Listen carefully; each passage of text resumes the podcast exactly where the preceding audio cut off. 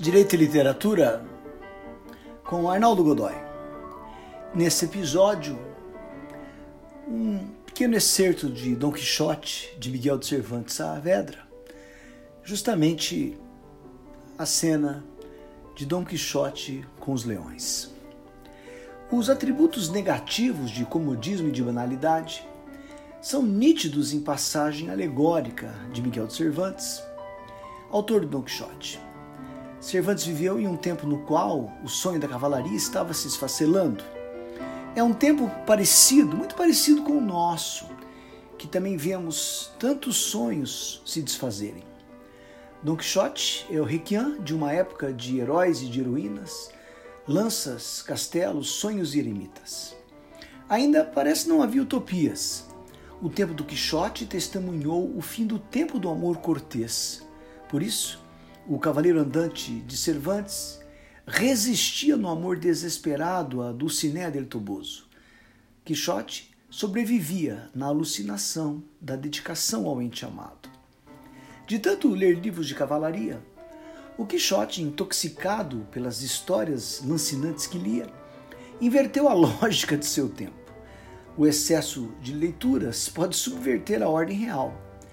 O Quixote tornou-se a própria medida do humano, em cuja alma deveria gravitar a existência. Contrariou o tempo no qual éramos avaliados por uma obediência inquestionável. Nessa contraversão lógica, a insensatez passou a ser a medida da realidade. Sancho Panza desconstruía com seu realismo a loucura de seu amo. Sancho representa a vida real, enquanto Quixote simula uma existência meramente idealizada. Aquela, a vida real é dura. Essa, a existência idealizada. Pior ainda, justamente porque só existe na cabeça daqueles que sonham. É na parte 2 de Don Quixote, exatamente o capítulo 17, que a insanidade do cavaleiro da triste figura chegou ao seu ponto culminante. É nesse episódio que se compreende com exatidão o sentido do adjetivo quixotesco.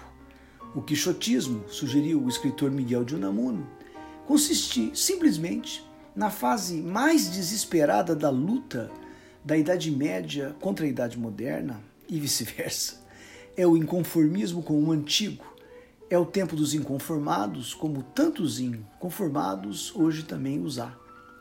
Nessa parte do livro, narra Cervantes, em determinado momento, que depararam com um carro enfeitado, cheio de bandeiras, conduzido por um domador de leões. Don Quixote perguntou que carro era aquele, o que é que ele levava e o que significavam as bandeiras. O homem que conduzia aquele carro prontamente respondeu: O carro é meu. O que vem nele são dois bravos leões enjaulados que se manda à corte de presente para Sua Majestade.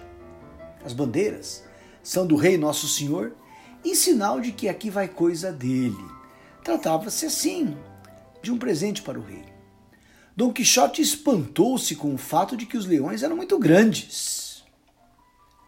O cavaleiro andante não se percebeu do perigo. Afirmou que os leões não passavam de leõezinhos e que queria enfrentá-los para mostrar quem ele era. Quem era Dom Quixote de La Mancha? Exigiu, então, que a jaula fosse aberta. Dom Quixote queria encarar os leões. O herói medieval, do qual o Quixote seria a forma mais expressiva, necessita a todo instante comprovar a sua bravura e o seu heroísmo. Nem ele acredita em suas qualidades, talvez porque não admita que também tenha defeitos e fragilidades. O tratador de leões compreendeu o Quixote como um louco, pressionado por aquela estranha figura o homem que cuidava dos leões não tinha outra alternativa, abriu a jaula, advertindo a todos que agia contra sua vontade e que era forçado a soltar os animais a pedido daquele louco que ali estava. Protestava que todos os prejuízos que ocorressem correriam por conta do ensandecido Quixote. Pediu aos presentes que corressem para um lugar seguro, certo que ele estava, que o leão alguma coisa faria. Com lágrimas nos olhos, Sancho Panza implorou que Quixote mudasse de ideia e que desistisse da doidice. Para poupar o cavalo, Dom Quixote quis a batalha em pé mesmo. Apenas pediu que Sancho tomasse conta de Dulcinea, caso fosse ele na peleja trucidado pelos animais. A jaula foi aberta. Prossegue Cervantes, relatando a reação do leão. A primeira coisa que este fez foi de resolver na jaula onde vinha deitado e estender as suas garras. E o leão começou a se espreguiçar. Depois abriu a boca e bocejou muito lentamente e com quase dois palmos de língua, que foi fora, limpou os olhos e lavou a cara. Isto feito, pôs a cabeça fora da jaula e por toda parte correu os olhos. Só Dom Quixote o olhava atentamente, desejando que saltasse logo do carro e com ele viesse as mãos, porque Dom Quixote pensava em fazer o leão em pedaços. O leão simplesmente não prestou atenção no Dom Quixote e, ainda que faminto, virou de costas pelaquela estranha figura que o desafiava. A loucura de Dom Quixote chegava ao extremo. Porém, o leão, segue Cervantes, era mais comedido do que arrogante. Acovardado, o leão não quis nem ousou sair da jaula. O leão da cena do Quixote representa o comodismo e a banalidade. Segundo o grande crítico Otto Maria Carpo, só cuida de sobreviver. O leão só pensa em comer e dormir entre as quatro paredes da jaula, caminhando não sabe como nem porquê pelos caminhos poeirentos da mancha e da vida. O leão não devorou o Quixote e não vai devorar ninguém, porque o leão é um resignado. Não tem ambições, contenta-se com o pouco que lhe dão.